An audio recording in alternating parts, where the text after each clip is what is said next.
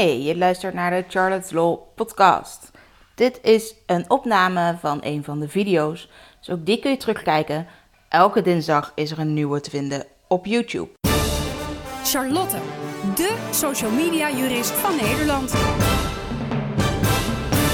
Ben jij van plan om een boek te schrijven? Misschien gewoon een e-book of een whitepaper als weggever of een echt boek dat je juist wil verkopen om in je handen te kunnen houden?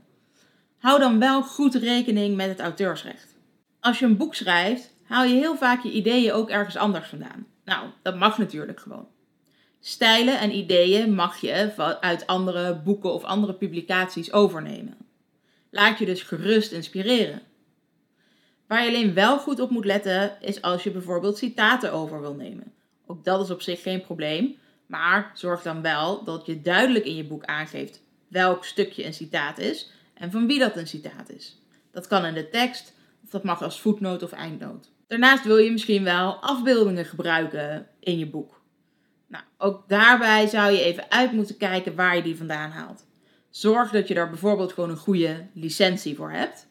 Of uh, kies afbeeldingen die je gewoon gratis kunt gebruiken en waarbij de licentie zo breed is dat je die ook in een boek mag gebruiken. Ook afbeeldingen zou je kunnen citeren als dat nodig is binnen jouw boek. Als het een afbeelding is die iets uitbeeldt wat je anders in tekst misschien niet voldoende zou kunnen uitleggen. Maar let erop dat als dus het een uh, fictieboek is, dus vooral een verhaal, daar kun je eigenlijk niet in citeren.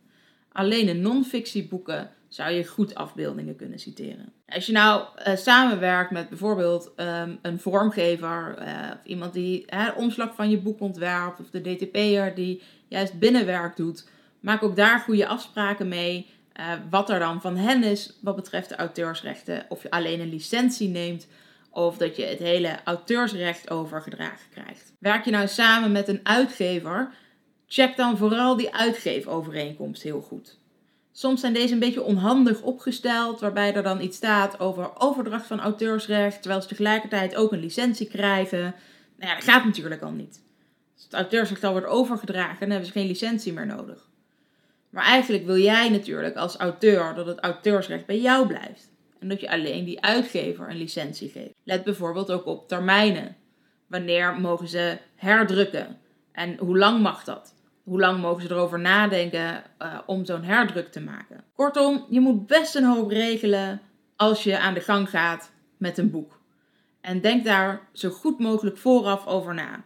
Anders is je boek misschien al af en kom je dan in de problemen en dat kan je duur komen te staan.